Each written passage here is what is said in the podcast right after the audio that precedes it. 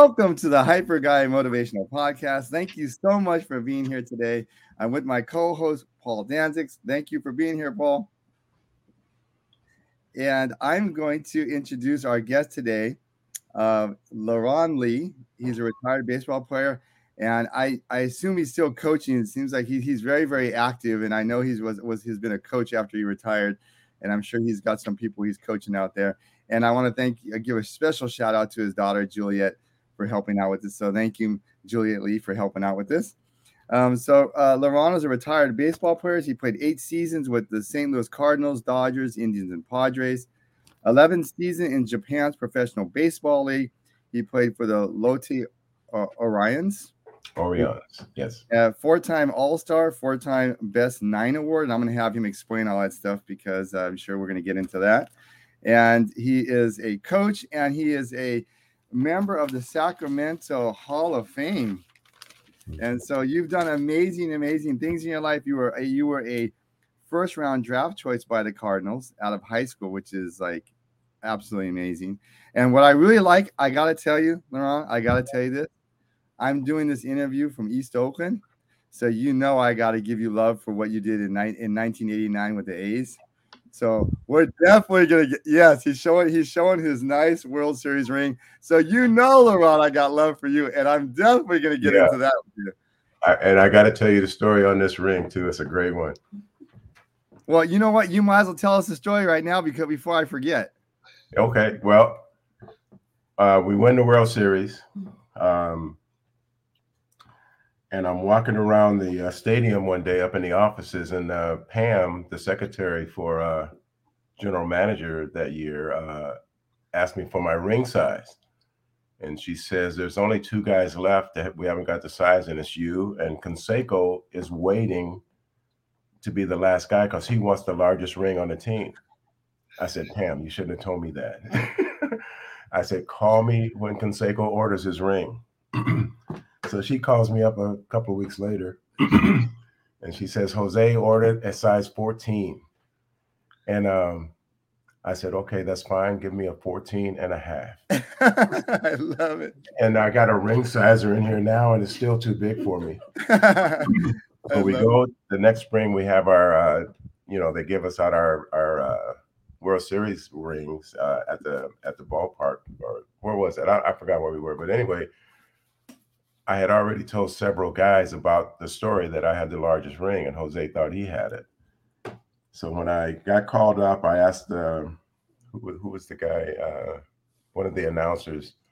I had already asked him, but I said, "Can you know? Can I say thank you to the team for getting me this ring? Because I was I was a coach for them, and they voted me in for everything." And um, so I thanked the team for the ring. They already knew this anyway. Know, everybody knew it. And I said, I also want to tell you that this is the largest ring on the team this year. It's a 14 and a half. And Jose grabbed his box and he opens it and he starts looking at it. And the whole team started laughing really hard and stood up and gave me a standing ovation. That's so like this. It was great. I it love it. They, they told me I was I was the only guy ever to poof Jose Canseco. I love it. That's so good. I love it. Well, let me ask you this. I, I've got to start from the beginning because you have an amazing career and um, an amazing history.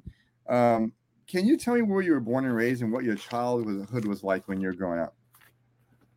I was I was actually uh, my parents were living in Sacramento at that time, uh, and I'll say it out loud: Del Paso Heights, because it was a great place to live. And when my came time for my mom to have me, she uh, went down to Bakersfield so she could be with her mother since I was her first child. So I was born in Bakersfield, California, and she stayed down there, I think about six, seven, eight months after I was born. And then we moved back to Sacramento, where we had a house. And that's where I was raised here in Sacramento, on right off of Grand Avenue, five blocks from the elementary school, five blocks from the junior high, and five blocks from Grant High School. And do you have any brothers and sisters? And what was your childhood like growing up? I have three brothers uh, one is deceased now, and I have two sisters. Um, and all we all live in Sacramento except uh, one sister lives in Dallas. And, and, and what was your child? What was your childhood like growing up? Well, by the time I was five years old, I had two. I had a brother and a sister, and I had a, a radio flyer wagon, and that's that was my job at that time. When I was five, I was taking care of a brother and a sister, and uh, my wagon was their joy. So I pulled them around. That's that's probably where I got strong legs from when I was little. But uh, we had a great time. We had a, you know, our dad, my dad, Leon Lee Senior. Um, he was a jack of all trades, and mainly what he did uh, was work from sun up to sundown, no matter what. I mean, he ended up with six of us, and we never went hungry. We never had a hole in our shoe, um, and and he, that's what he did. He took care of his family. Uh, so we, we had a great time, and we we all basically balanced. You know, my mom was a great cook. I tried several times to get her to make a cookbook when we were in Japan. I'm going like everybody's trying to figure out why we're so strong and so and so durable. We played every game every year. Um, I'm saying we because my brother came over and played after my first year in Japan. My brother Leon Jr. Uh, but she wouldn't do it, and and I said, you know, right now we, we would probably have us a TV show in Japan. Uh, the Lee brothers cooking rice and, and beans, you know. but uh, yeah, growing up, we had a great time. Uh, our school was right there. Our parents were home. My mom was home every day. I, I think it was one time from kindergarten through high school that I came home and my mom wasn't there. Um, and that was very dramatic, you know. So I'll tell everybody. I know a lot of people these days. There's both parents got to go to work. My mom never did. She she raised us and she was home for us, and it made a huge difference. I have I have five siblings right now, and even even my brother Tommy, who passed away, was a professional musician. My two sisters are professionals. One works for a doctor's group. Uh, my youngest.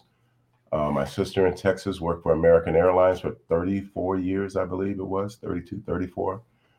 Um, of course, my bro- one brother was a baseball player. Leon played pro ball for 20 years, and my youngest brother is a plumbing contractor. Actually, took over my dad's con- uh, con- contractor's license, so that's what he does now.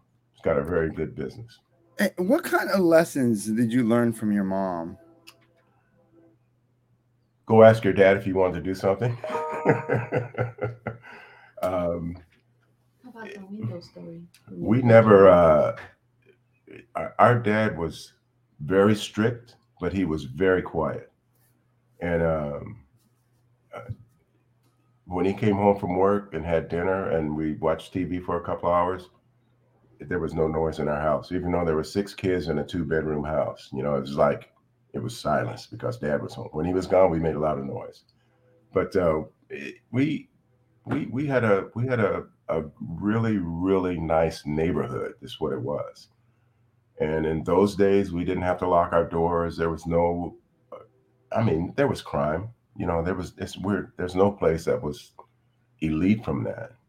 But we had uh, uh, what they call today, we, we had a really nice village. Our three or four square miles, everybody knew each other a, a, few weeks ago, we had a big dinner for uh, one of our good buddies, Leon Brown, who lived one block from me across Grand Avenue on the other side.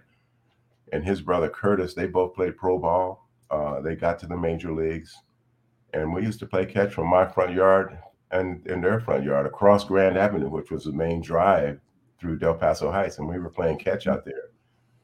Um, it, it was it was a good time, great time when did you start getting into sports? Did was all your family involved in sports, and how did you get in?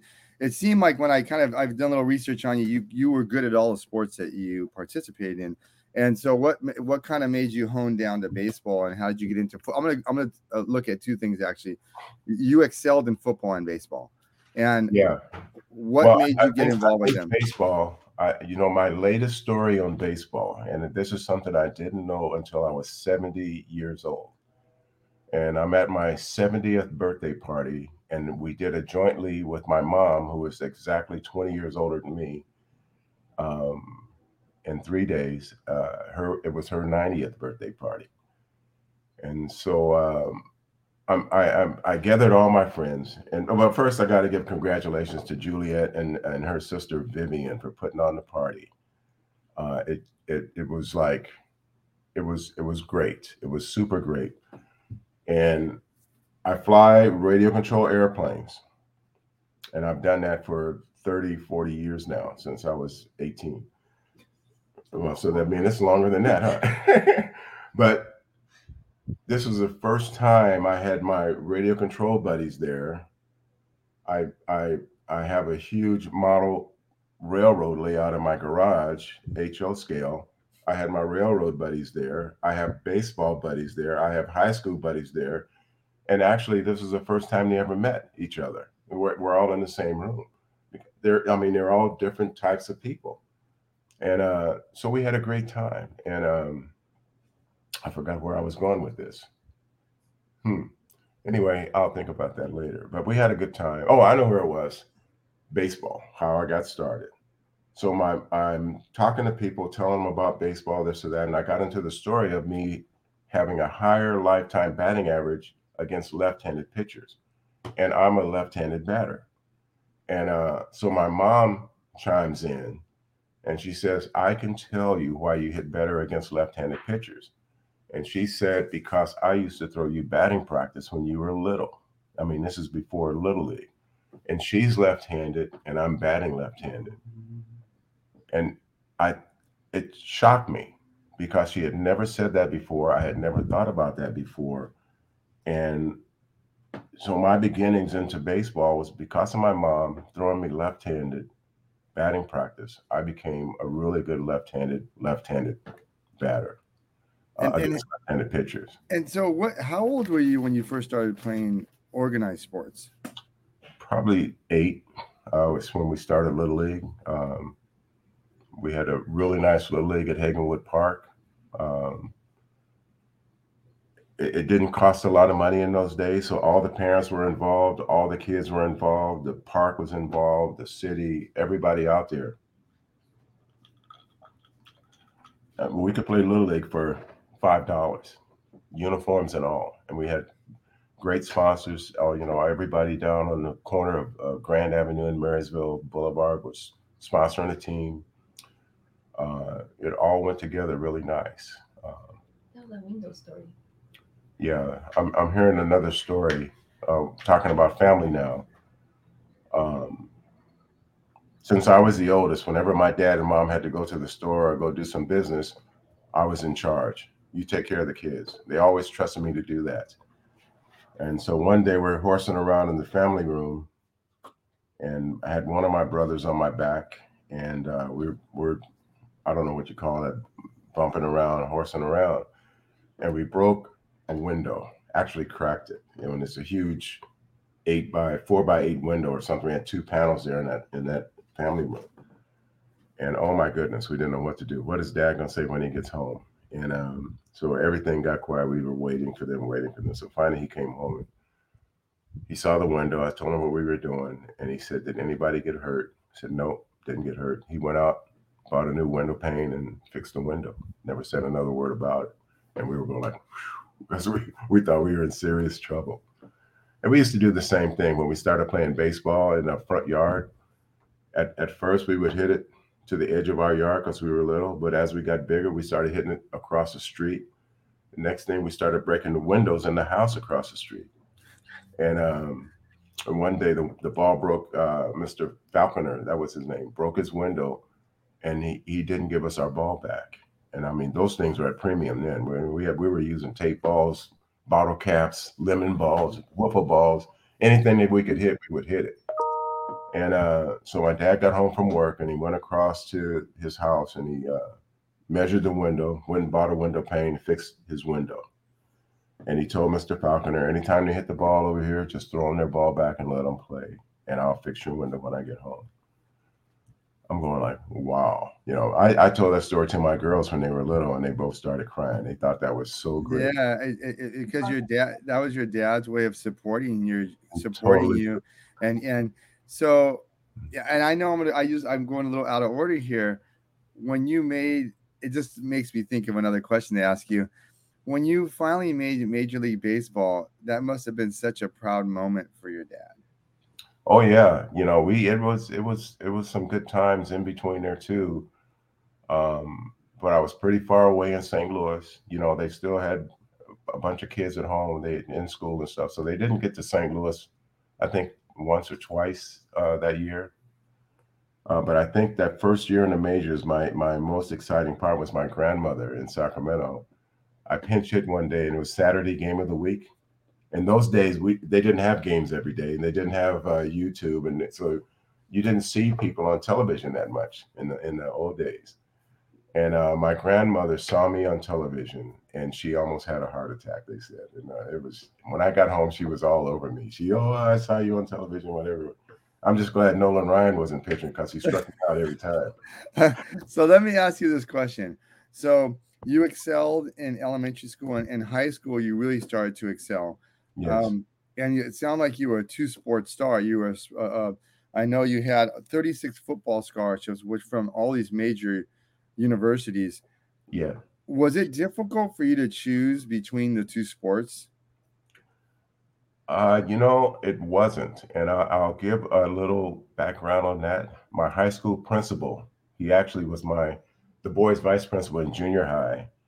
And I, I at that time I was only playing baseball. I didn't play football, I didn't play basketball, and I told everybody I was going to be a major league player and I don't do anything else. I don't I still I can't swim today because it was kind of like out of the way. And um my uh, high school boys vice principal came to me and he said, uh, we had a big talk about it playing football. And he said, would you like to have options, you know, when you get out of school and, you know, you got, you got four or five years left, whatever it was. And the way he put it, I mean, you'd have to say, yeah, you, you want to have options in your life going forward. Uh, so he said, can I help you with that? And I said, absolutely. You can absolutely, surely. And every, every we had, this guy is really kind of like a, a bulldog. He, everybody, he was scared. He used to rattle his keys and coming down and everybody get out the way because here comes Mr. Malkasian. But here I am sitting there talking with him, and he's telling me about the future, in which my future was going to be baseball. But and the, and the way he put it to me, I had to say yes, and he helped me. Ninth grade, I started playing football 10th grade, I went over to, in those days, we had three years of junior high, three years of high school. So in the sophomore year in high school, I'm on the varsity football team, but I'm a lineman. And, um, you know, I didn't, I didn't know any difference. I'm playing whatever position. So the junior varsity coach, Mr. Adolphus McGee, uh, came down and he asked the head coach of the varsity team if he could have me on the junior varsity team as a running back. And I said, yeah, yeah, yeah, yeah, yeah. That's way better than playing in the line, you know. Uh, so I went to JV and I started. I was a, a running back, and um, I, that was very enjoyable. Uh, and in those days at our high school, at Grant Union High School, if you go look at the records in uh, 64, 65, 66, Grant Union High School had the fastest relay team in the country, in the USA. They actually, in one track meet when we our senior year, they had an all-star team of what was it, the 400 by four relay, I think it was, 100 yards apiece, or maybe it might have been 800. We beat them at the Modesto relays. We beat the national all-star team. So when I was in high school, I was not considered fast. When I got to pro ball, everybody started saying how fast runner you are. But at my high school, it was an embarrassment. I mean, you didn't get close to the track because you know you're like, oh, those guys could run. Our second string relay team was fastest, faster as than the first relay team, but they didn't go to school enough. They, you know, they were walking around the streets instead of coming to school, so they couldn't go on the relay team. But um, yeah, those days, I, I Mr. Malkasian put me in the in the mode of he's going to help me. He's going to give me some options. So by the time I got to be a senior, uh, my baseball was really good. I batted over 400 every year, uh, hit a bunch of home runs, and we had to run our home runs in those days. We didn't have fences; you had to run them out.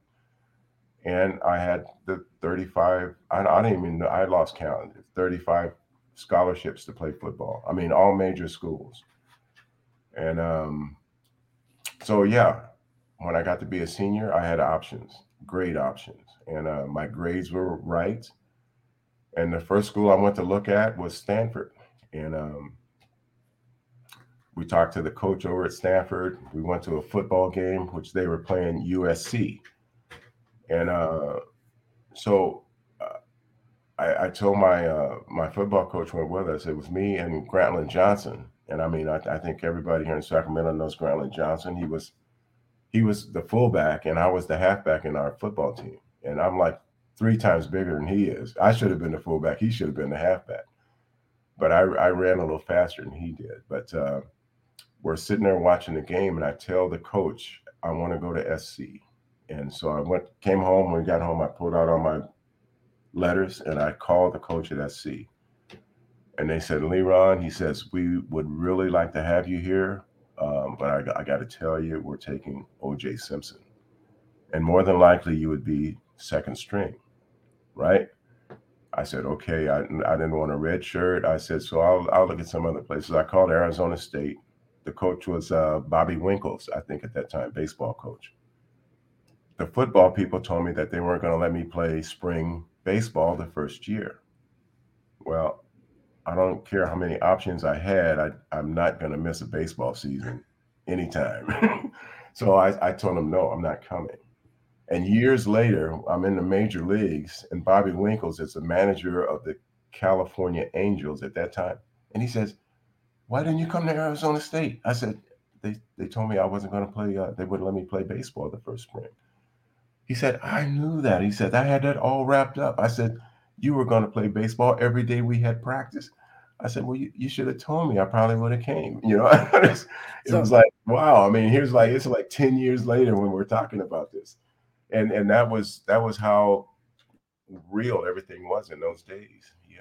So Leron, you end up choosing baseball, but you could have you could have ended up playing college football and baseball at the same time. So you would have been one of the two the two sports uh, athlete.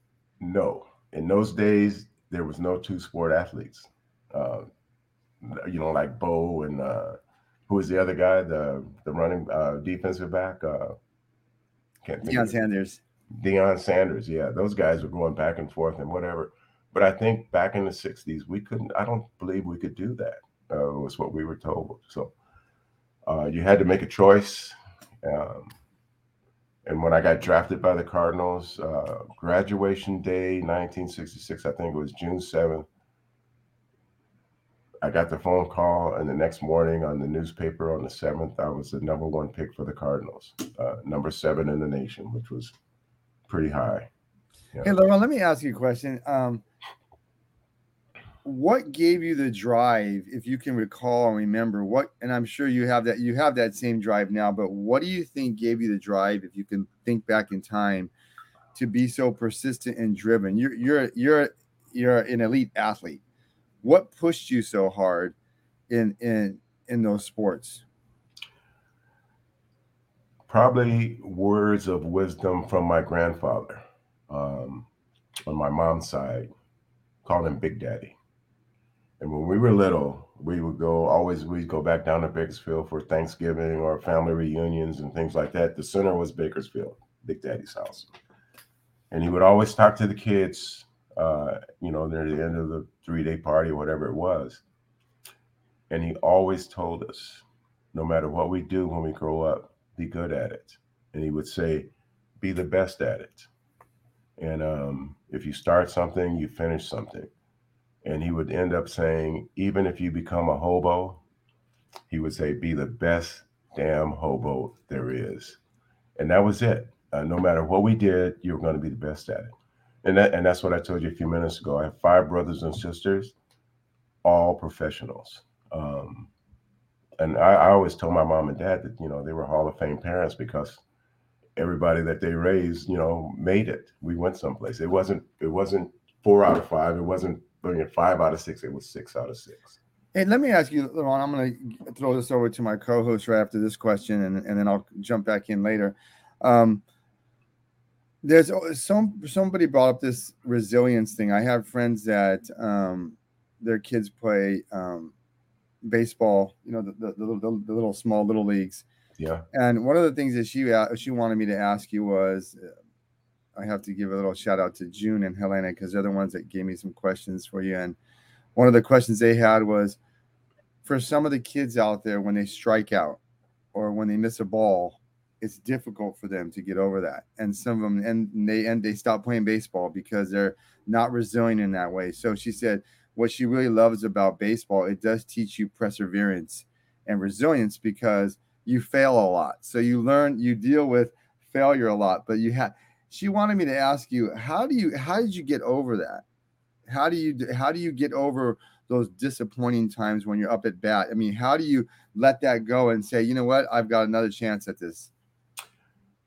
That is that is something that I I'm I'm working with a fellow right now. He's he's out of out of college. He's from Arlington, Texas, and the scouts brought him out here to California for me to work with him for three days, and then he's going to summer ball down in Southern Cal.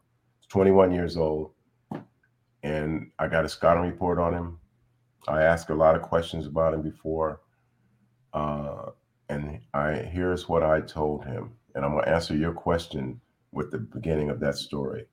My grandmother, who's she was pretty old when I was growing up, but I spent a lot of time with her playing checkers. We put, you know, puzzles together. If we started a puzzle when I was home in the winter and we didn't finish before I had to go to spring training, she would save it until I got home in the, in the, in the winter that year and we'd finish that puzzle.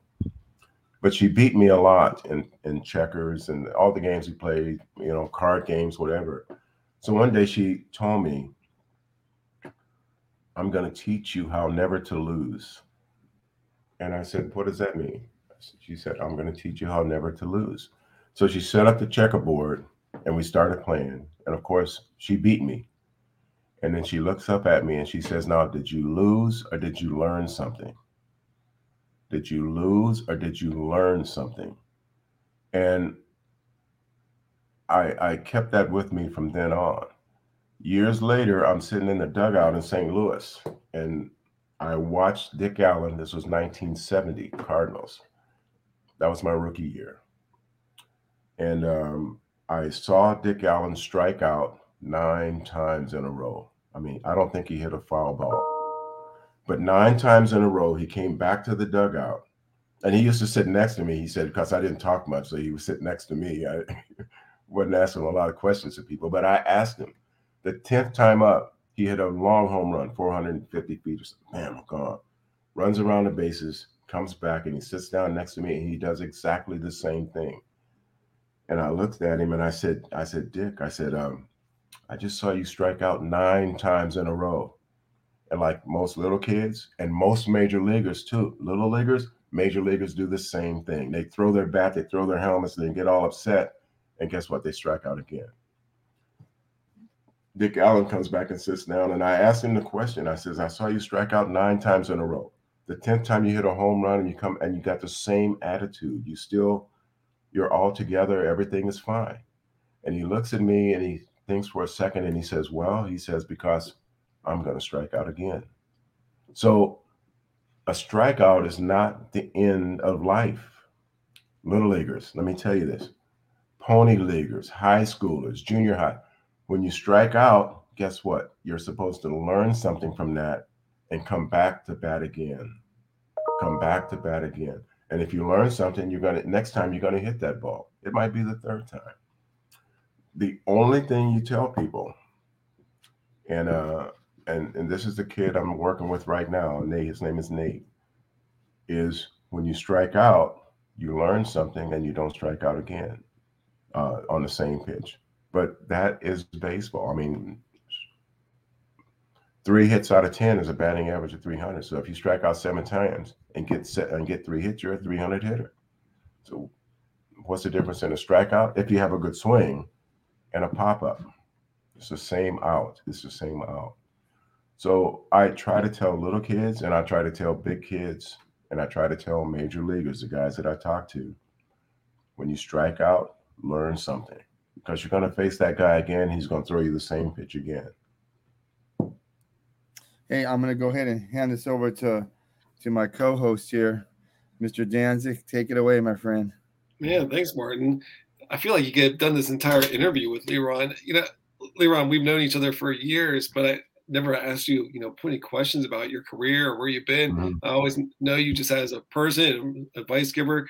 You know, I'm totally fascinated with your uh, baseball career, uh, not necessarily from a sports perspective, uh, but from a human perspective of, you mm-hmm. know, getting to Martin's point about, you know, what it's like to strike out, for example, and, and the impact that it has. You know, I'm wondering, you know, similar line of thought of, you know, when you were in the majors, you know, were in uh, Cincinnati, and then you were traded to San Diego. What was it like to be traded for the first time? Oh, the first time I was with the Cardinals and I got traded to uh, the Padres. That was the first time. And it was like my mom kicked me out the house. it's like, where's all my brothers and sisters? I'm out here by myself. Where's my teammates? And it happened so fast, and I had no clue um,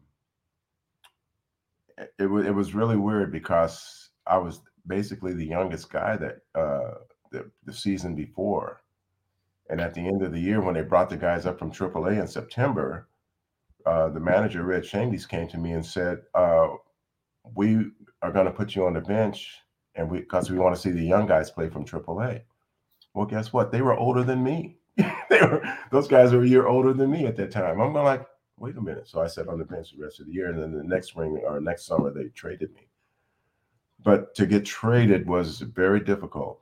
Uh, and it's just like, you know, you know all your teammates, you know Lou Brock and Bob Gibson, and all those guys are your good friends. I mean, you've been living with them for, I was in camp with the Cardinals from 68, 69, 70, 71. So four years I was with those guys. And um, it, it was it was difficult. Um, and, and you make the transition, you start playing on another team, and then same thing happens again. Second time, it wasn't so bad. Third time was like, oh well, I'm gonna keep my suitcase pack, packed here, and then uh, and then all of a sudden, man, I get a letter and a phone call, and I'm going to Japan. I'm going like, where's Japan? but it was all part of the game. It's all part of those options that Mr. Malkasian told me about when I was in junior high and those options was playing for different teams. And you go there and you do what you have to do. So what was the nexus between uh, playing in the majors and then switching over to japan's league? What caused that shift? Uh, it was it was it was it, it was uh, difficult at first. The language is probably the, the first thing. Uh, but then after a while i said you know actually it's better uh, one of my friends that I, I played against here in the States had played in Japan for nine years. And he said, if you learn Japanese, he said, don't tell them that you know Japanese. He said, just tell them you don't know, you don't hear it. So I, I told him the whole 11 years I was there, I said, oh, I don't speak Japanese. But of course I did. And I, I understood a lot of it too. I understood more than I could speak, actually but I just never told them that. So when they had meetings and things like that, sometimes I didn't have to go, which was, you know, when you have a meeting for three hours on one pitch, it's kind of boring. um, but yeah, that, I think the biggest transition was mainly the language, uh, which for me turned out better because when I got to San Diego, I became the player rep uh, for the team. And in those days, they called the player rep a clubhouse lawyer, which we were because we were in between ownership and the team and we had Marvin Miller standing with us, who you know ownership hated at that time.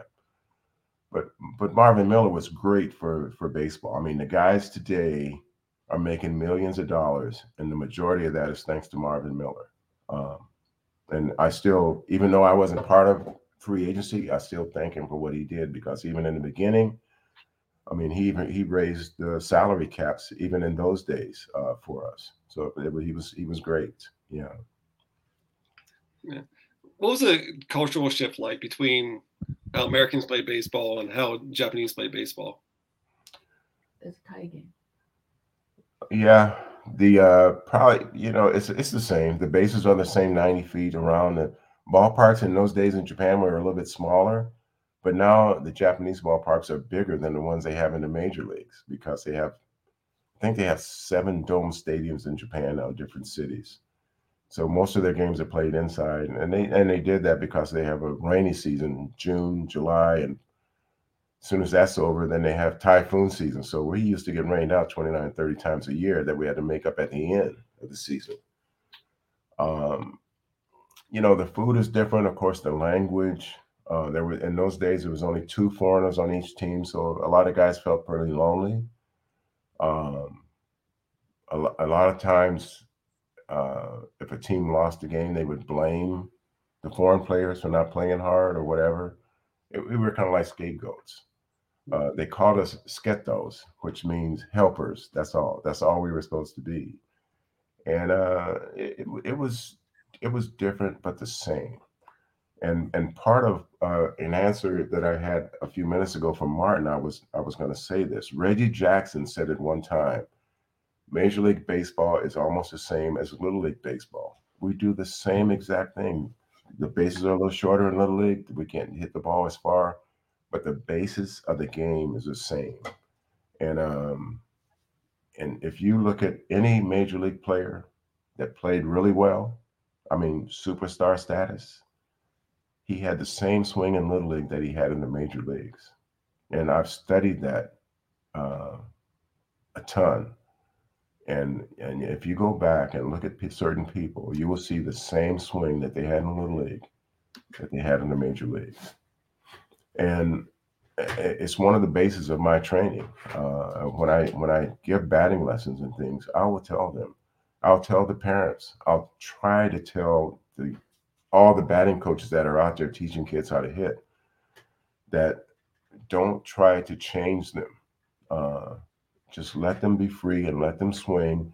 Teach them how to get the bat head on the ball,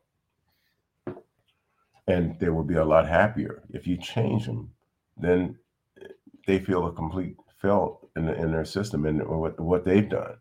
So if Paul Danchek is a right-handed batter and I'm your batting coach and I come and tell you to bat left-handed, just like that, and you turn around and start hitting left-handed, your failure rate is going to be even more. And uh, and then what are you going to do? Are you going to quit? Are you going to bat left-handed? Well, it's not going to happen. You're a right-handed batter. You're a right-handed person. Um, it, it's it's really difficult at times with those with, with young kids, especially because you gotta you gotta keep them interested. You gotta keep them going. You gotta keep them excited. And a lot of the coaches today are reading books, trying to do what Ted Williams did with a little leaguer. So I, I never do that. Um, First thing I tell a, a kid today at college or whatever, I'll tell them I'm the best batting coach in the world. And they look at me like this, well, this guy must be obnoxious or something. And then my second sentence to them is, I'm telling you, I'm the best batting coach in the world because I know you are a great hitter, and we match up, and we'll we'll do this together. So, and I try to get them on the same level that I'm at, as, as far as confidence is concerned. So first thing is when they get their confidence level up, they hit more balls. Did they change anything in their batting? Nope. They just have more confidence. And um and and that's that's that's what we do. Yeah. See, there's tie games in Japan. Asking what the difference is. Yeah. Little. I think, and here going back here to one of the other questions, uh, one of the first things that was really different in Japan was tie games. Uh, and because of the train system in Japan, the last train leaves such and such. Uh, they're all is nine thirty. If you haven't caught a train home by nine thirty in Japan, you got to take a taxi or you got to walk because trains are not running anymore. So we had to finish the games like nine o'clock. And uh, of course, the first time it happened to me, and they do this to all the foreign players, they don't tell us. So here's here's a tie game, and the, actually the game is over certain time, and and every single time the foreign player is running back out on the field for the next inning, and everybody's sitting there waiting and watching and laughing because we're standing out there by ourselves. And um, so it happened to me. So when my brother came, I, I let it happen to him too. so, but that was that was one of the big differences, and they finally they got out of that. They stopped doing tie games about I was there for eight years and we had tie games. You could win a pennant with a tie game because yeah. you have a point. You know, what was it like playing with your brother? Say that again. What was it like playing with your brother? Oh, it was great. it was great. Um, once he came over to Japan, we uh, that was I went in '77 and he came in '78, and our stats at the end of those next ten years was exactly the one year difference. Uh, me having the, the plus year on him, but he did really good. He was he was young. He was I think he was 24 when he came, and um, did a great job. 1980 um, we hit back to back home runs 12 times. I batted third, he batted fourth. We had back to back home runs 12 times. His sixth year, he got traded to the Yokohama Taiyo Whales. So we were in different cities and we hit home runs within five minutes of each other six times. And they the people were counting this. I mean, we had we had pretty high status then. You know, we we were our team was called the Lotte Orions. And by 1980, our team was called the Lotte Lees.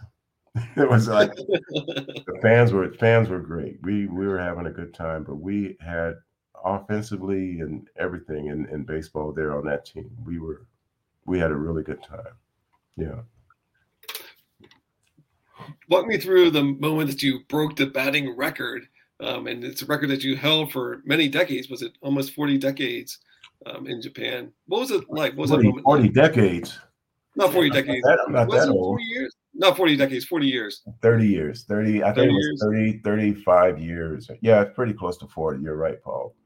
Should yeah, I had, I had, I, I ended up with the highest lifetime batting average of all the foreign players and the Japanese players. I had the highest lifetime batting average in the history of Japan. For I, I think uh, I forgot his name, but he just broke my record uh, two years ago, three years ago. Um, and I, I didn't know it at the time uh, that uh, that somebody was that close, but uh, I guess he's at 322 and mine is 320. And um, I, I thought that was pretty cool because and and I'm I'm not a I'm not a complainer, but we had a huge strike zone. The foreign players had a big strike zone because they thought we were stronger than they were. So we we uh, we had to do a lot of uh, improvising, and uh, if the umpire called us out on a strike that was a foot outside, we would come back to the dugout and I tell my brother it was too close to take.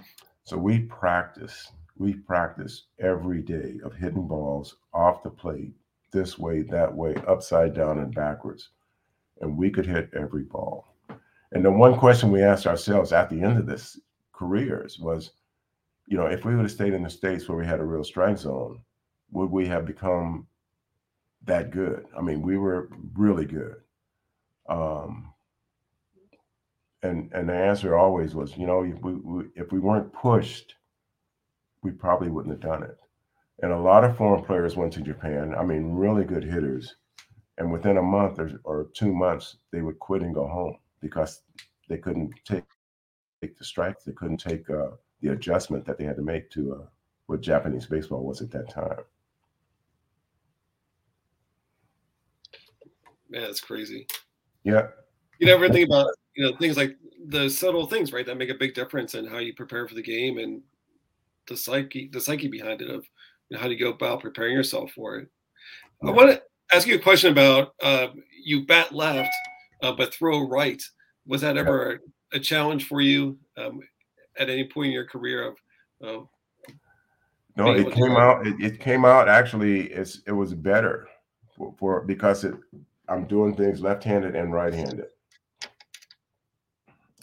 When I first got to Japan, uh, our first spring training game was against the Tokyo Giants, which was uh, Sadaharu O was uh, the home run king of Japan.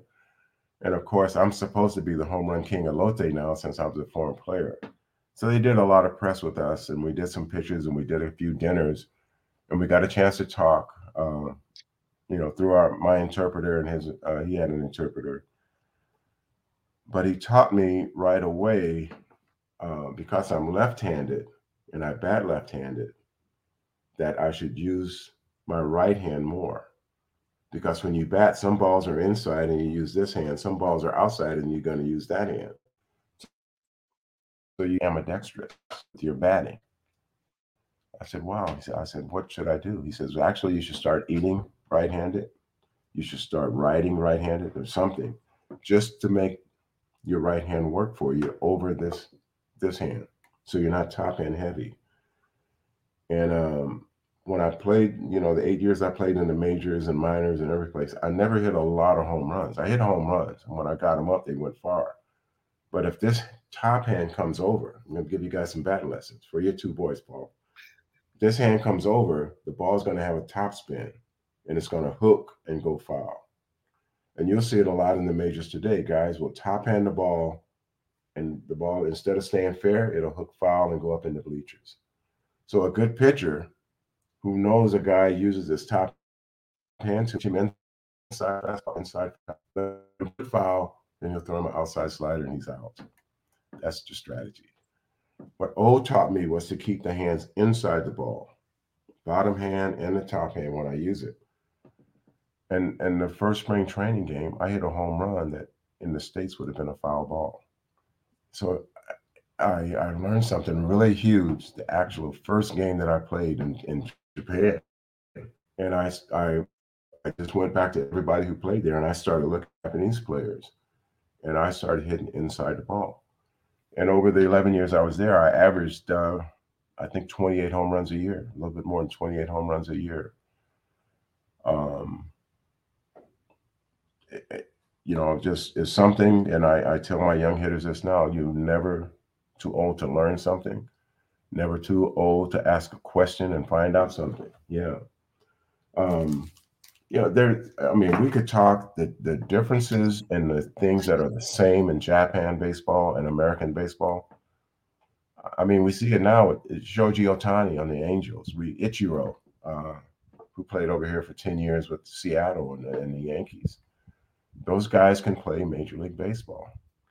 They have their own little system in Japan, and that has expanded now because of Ichiro and the Ohtani and all these guys. There's some great players, and and and probably I, I told this story yesterday. The best pitcher I ever faced was in Japan, and his name was Keishi Suzuki, left-hander, and um, this guy, you know, everybody thought, you know, Carlton, uh, Steve Carlton was a tough pitcher Suzuki, if he would have been over here pitching, he'd have won 30 games every year. I mean, this guy was absolutely nasty. And uh, when he hurt his back, he hurt his back about the fifth or sixth year. And, uh, you know, he was getting old, hurt his back. And that's when I, I, I got him back for all those years when he was getting me out. Yeah. I have uh, two more questions, Martin. I'll toss it back to you. Uh, do you still get fan mail? Yes, I do. I, I get I get fan mail from uh, Japan and Taiwan and Korea, and the, the best ones I get, I always show them to Juliet. Let Juliet read the letters. But we got one not long ago, and I've had several. And uh, the kid says, "My grandfather told me all about you, and I want your autograph." like your grandfather. My grandfather saw you play and it's it's really fun. I mean, some of the letters we get are so neat, and most of them we get from uh, the states. We get from back east, New York, Pennsylvania, all that area, Chicago, and and most of them are because uh, July the fourth, nineteen seventy two, I broke up Tom Seaver's no hitter in the in the top of the ninth in New York, and um, uh, I still get letters, people talking about that no hitter. and I got the hit that broke it up. But the best part, it was fourth the Fourth of July. We had it was forty thousand people there, and the first time up in the second game, I got booed by forty thousand people because I broke up Seaver's no hitter. Right. Second pitch I got in that at bat, the second game, uh, center fielder jumped up and took it off the fence. I almost hit a double. It almost was a home run, but I got booed all the way around back to the dugout. And everybody was clapping, they were laughing and stuff. I said, that, "That's pretty good." Uh, shot right there. But we uh, a little, bit, a little bit of humility comes into play. Yeah, it was it was fun. Uh, But you know, for little leaguers and kids playing ball today, striking out is part of the game. Um, and when you strike out, you shouldn't get mad or upset. If you do, you you block yourself out of your next at bat. Yeah. So don't get upset. When your kid strikes out, it's an out. Pick it up and get it the next time. Yeah. You started out the conversation today talking about this great family unit and neighborhood unit in your village, as you framed it. Um, and I recognize that, you know, we're uh, talking about the six degrees of separation when we look at networks. Um, and you know, Martin and I might have six degrees of separation, but I feel like everyone knows you, or you're like one person away from knowing people. How do you still stay connected with your old friends, um, and how do you continue to make new friends? Well, you know, I have I have a great wife. Um, I met in Japan. We got married, and we have two daughters. Juliet, of course, is here, and Vivian, who works for Disney, uh, creative. Uh, what is she? Creative designer or something. Anyway, they keep me well informed about everything. I mean, I even have see that watch I have there. Where's that? I got I got a computer watch, and uh, I have no I have no idea how, how to. I don't even have a laptop computer, but I got computers all around me, and and the girls help me with that. They help me with everything that we do. We we basically do it together, and and we've had a wonderful time, wonderful life and I, you know, I connect with a lot of people. I told you I do model airplanes. Uh, we have a club that has 230 members here. Out, we fly out in Lincoln. I do model railroads, and I, am connected with several of those. Uh, one in Colorado, one in Arizona. Friend of mine right down the street has a huge layout, and we run trains at his house. So we, we have a good time. Um, yeah, and even actually yesterday I called Cito Gaston, um, who managed the Toronto Blue Jays to two World Series. We played together in San Diego, and I I said I, I he wasn't home. I left him a message. I says did uh, did Jon Matlack play in the in the Atlanta Braves organization in the minor leagues? And uh, because I know he played for the Mets because I had to bat against him. But I'm, I was trying, you know, things like that. We got a bunch of names. We got a bunch of guys that are still hanging out and hanging around, and we call each other from time to time. One of my neighbors, Leon Brown, came up from um, Phoenix. He's been living in Phoenix the last 40 years. So Leon's coming. So we got we had 15 guys got together for a luncheon, a little uh, luncheon down at Tower Cafe right here on Broadway, and we're all sitting there. And we had Leon Horn in there who Leon Horn at our high school beat uh, Tommie, uh, who was the guy with the black glove in Mexico City? Um, Tommie um, Smith. He was the only guy that beat Tommie Smith in the in the 440 or something. He was at our high school. He comes to the dinner, and and uh, uh, we had Reggie Pruitt there, who was on that relay team that I told you about. Uh, we had three or four other baseball players that came Steve Green, uh, Curtis Brown, Leon's brother. And, and here we are, everybody's still in Sacramento, and we're enjoying our lives. And, you know, we're all 74 to 80, you know, guys are limping around. But we're, we're enjoying talking about what we did in Del Paso Heights at Grant High School, you know, 50 years ago. Yeah, that's yeah. so cool. Yeah. Leron, it's been so much fun uh, mm. being able to spend this time with you. Martin, thanks for the opportunity. I know you have oh, some more no. questions. Oh yeah, yeah I, you know I, I've got I've got a few for you. I I know um, we're baseball fans here, so it's, I'm like a little kid right now. So you gotta you gotta you gotta bear with me, Leron, on this one. So who are your who is the most difficult um, player pitcher you've ever uh, batted against in your career in the Major League Baseball? And then who were your favorite players when you were playing with? Who are the players you loved playing with? And kind of like, did you have did you have heroes and people that you've always wanted to play with, and then you're actually on the Major League Baseball field with them, and they're like across from you? Well, um, in in those days, almost all those guys. I, I never liked a lot of pitchers uh, because I always had, you know, pitchers were trying to trying to strike you out. And um, um Hall of Famer you got in the Hall of Fame because you expect that? Probably, I'm thinking of the toughest pitcher. Uh, and I'll tell you, I, in 72 against Tom Seaver, I batted 11 times. I got seven hits. Wow. Off Tom Seaver. That's amazing. I batted four times against Steve Carlton the year he won 27 games.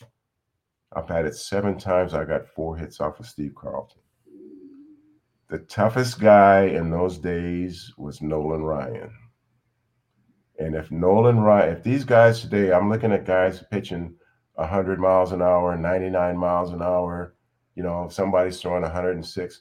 If these guys are throwing like that, if these guys are throwing 95, Nolan Ryan was throwing 295 because it's no, it was no comparison to anybody. Uh, one day I went to the ballpark in St. Louis. It was my rookie year, and it was a 105 game. I'm on the bench, um, sitting a pinch hitter. That's what that was my job at that time. I was uh, what was I 22, and uh, so we didn't have to get to the ballpark till 11 because it was a day game. They had put that astroturf in there. It was 129 degrees at 11 o'clock that day.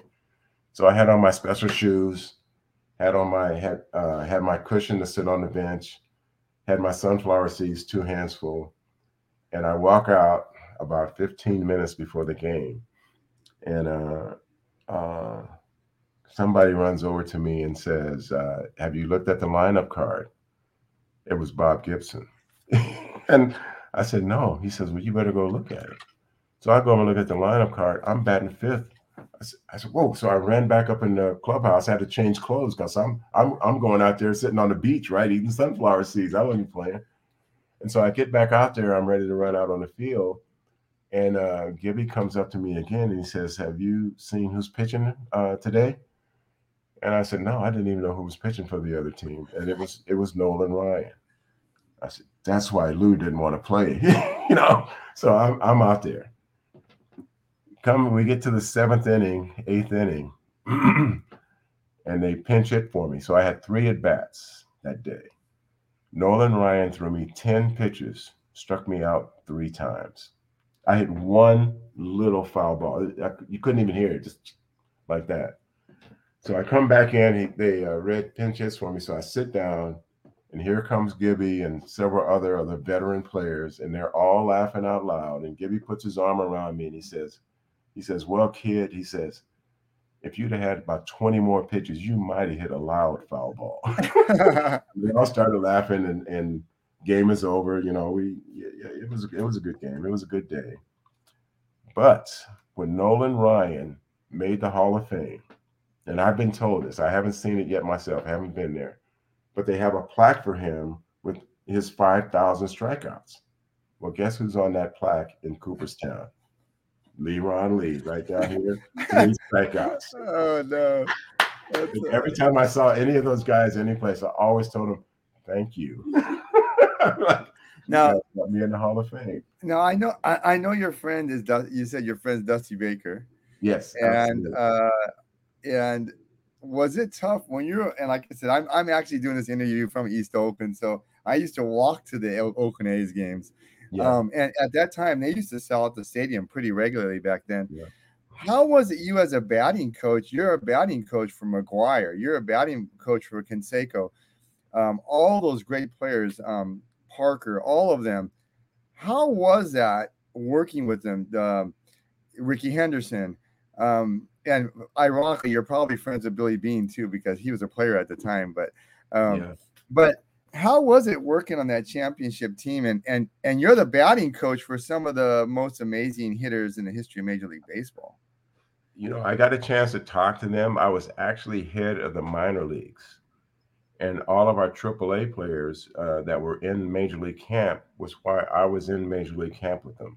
And you know, every now and then I'd, I'd come through there, and they would bring me in to talk to this guy, or talk to that guy, or I would go to Tacoma, our AAA team, to bring a guy back to play in Oakland. Mm-hmm. And um, so I, I got to be in there, spring training, whatever, and we all worked together. Uh, the thing about Canseco and McGwire uh, those two. They didn't take instruction, uh, so you didn't have to, you know, didn't have to talk to them at all. I had to I had to cuss out Canseco one day just to get an autograph for some of my neighbors' kids here.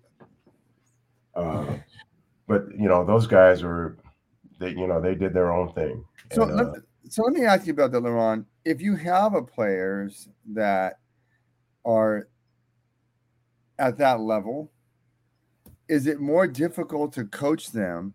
And how do you coach players that are that difficult? If they know if, if their their their stars are ready, they're established, but your your job is to coach. one of the first things I teach young players is to become independent and self motivated and use the coach for your own advantage. Uh, you know, you have two ears, and I tell them most coaches, and I said, even myself, I'm gonna tell Nate, I've been talking to the last two days, and as soon as we leave here, I'm going to do batting with him again over at the at the high school.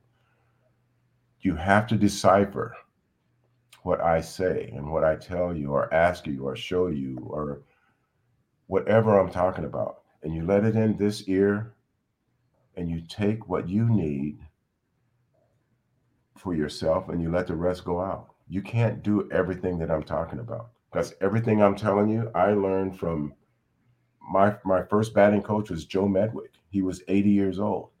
And we used to sit down and talk about this or that or where you step or where you stop and we would have a conversation and he let me talk i'm 18 years old i'm talking to joe medwick about batting and he agreed with me with some things and he disagreed with me with some things but I, I tell kids this and i said in order for you to be a good hitter if you're going to be the best hitter and this is why i'm the best batting coach because i deciphered all this stuff out from all these batting coaches and what through history and time from from joe medwick uh, larry doby um, uh, you know, I don't know how long we're going, but I can tell you a super story about Larry Doby and batting.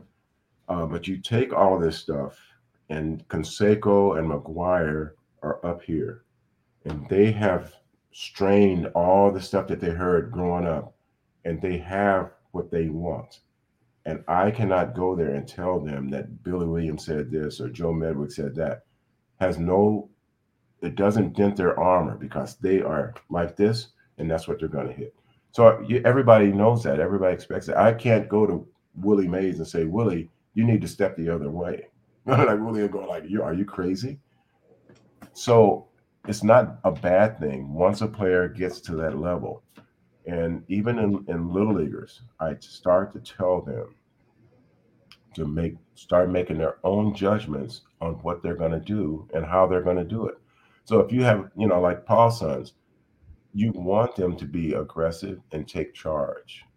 You you they don't have to have it, the attitude that some of these guys have, but most of your players, Tony Gwynn, uh, Wade Boggs, all of those guys who did really well, they did that.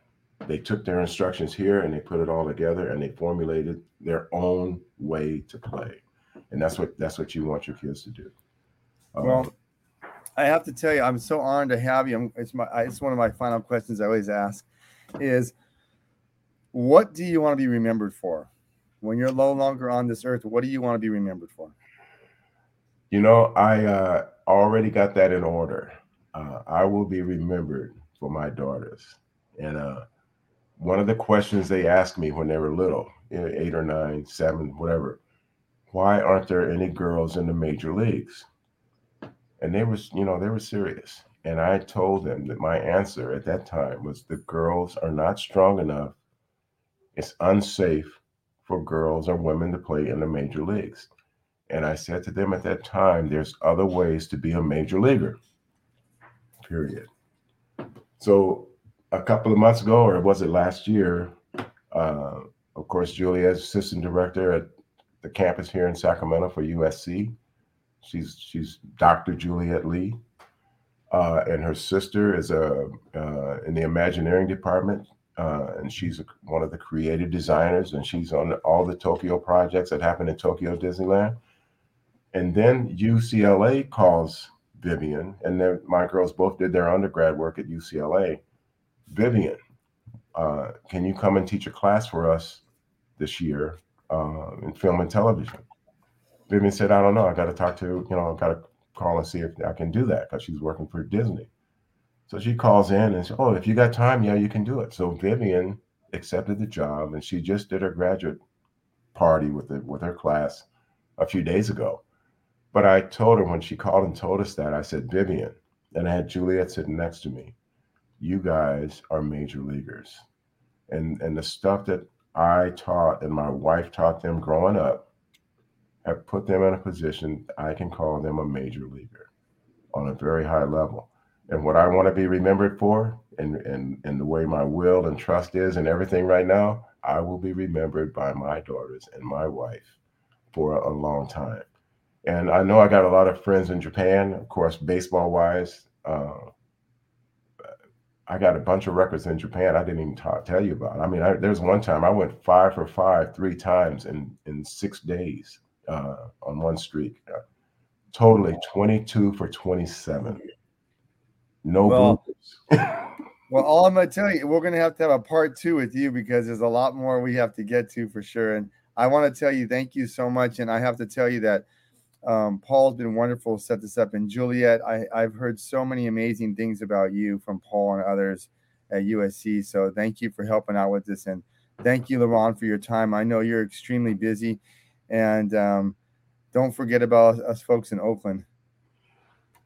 You know, I uh, what what the kid that we're working with right now was there was supposed to have some o- Oakland scouts there today, and uh, so I got my on, I got my green shirt, and uh, so I, I, was gonna tell uh, Dick Hughes, I said, you know, here here I am, ready to go.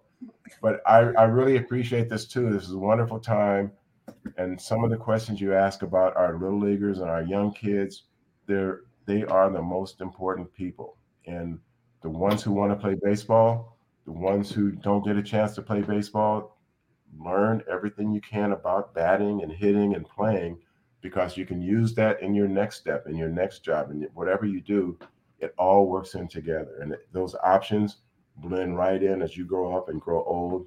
You still got options. Well, thank you so much, LeRon. Thank you so much, Paul and Juliet, and our producer, Brian. Uh, join us for our next podcast, and, I, and I'm going to do a part two with you. Oh, I love that. I love that. He she, she puts up a Lee Brothers photos. No, that's Japan. a record. We made a yes. record in Japan. That's Baseball Japan. boogie. I'll oh, I love it. I love it. I love it. and thank you, Brian, for producing this. And y'all have a wonderful day. And and and join us on our next podcast. Keep learning, everybody. Talk hey, to you soon. Thank you. Thank you, guys. Thank you very much.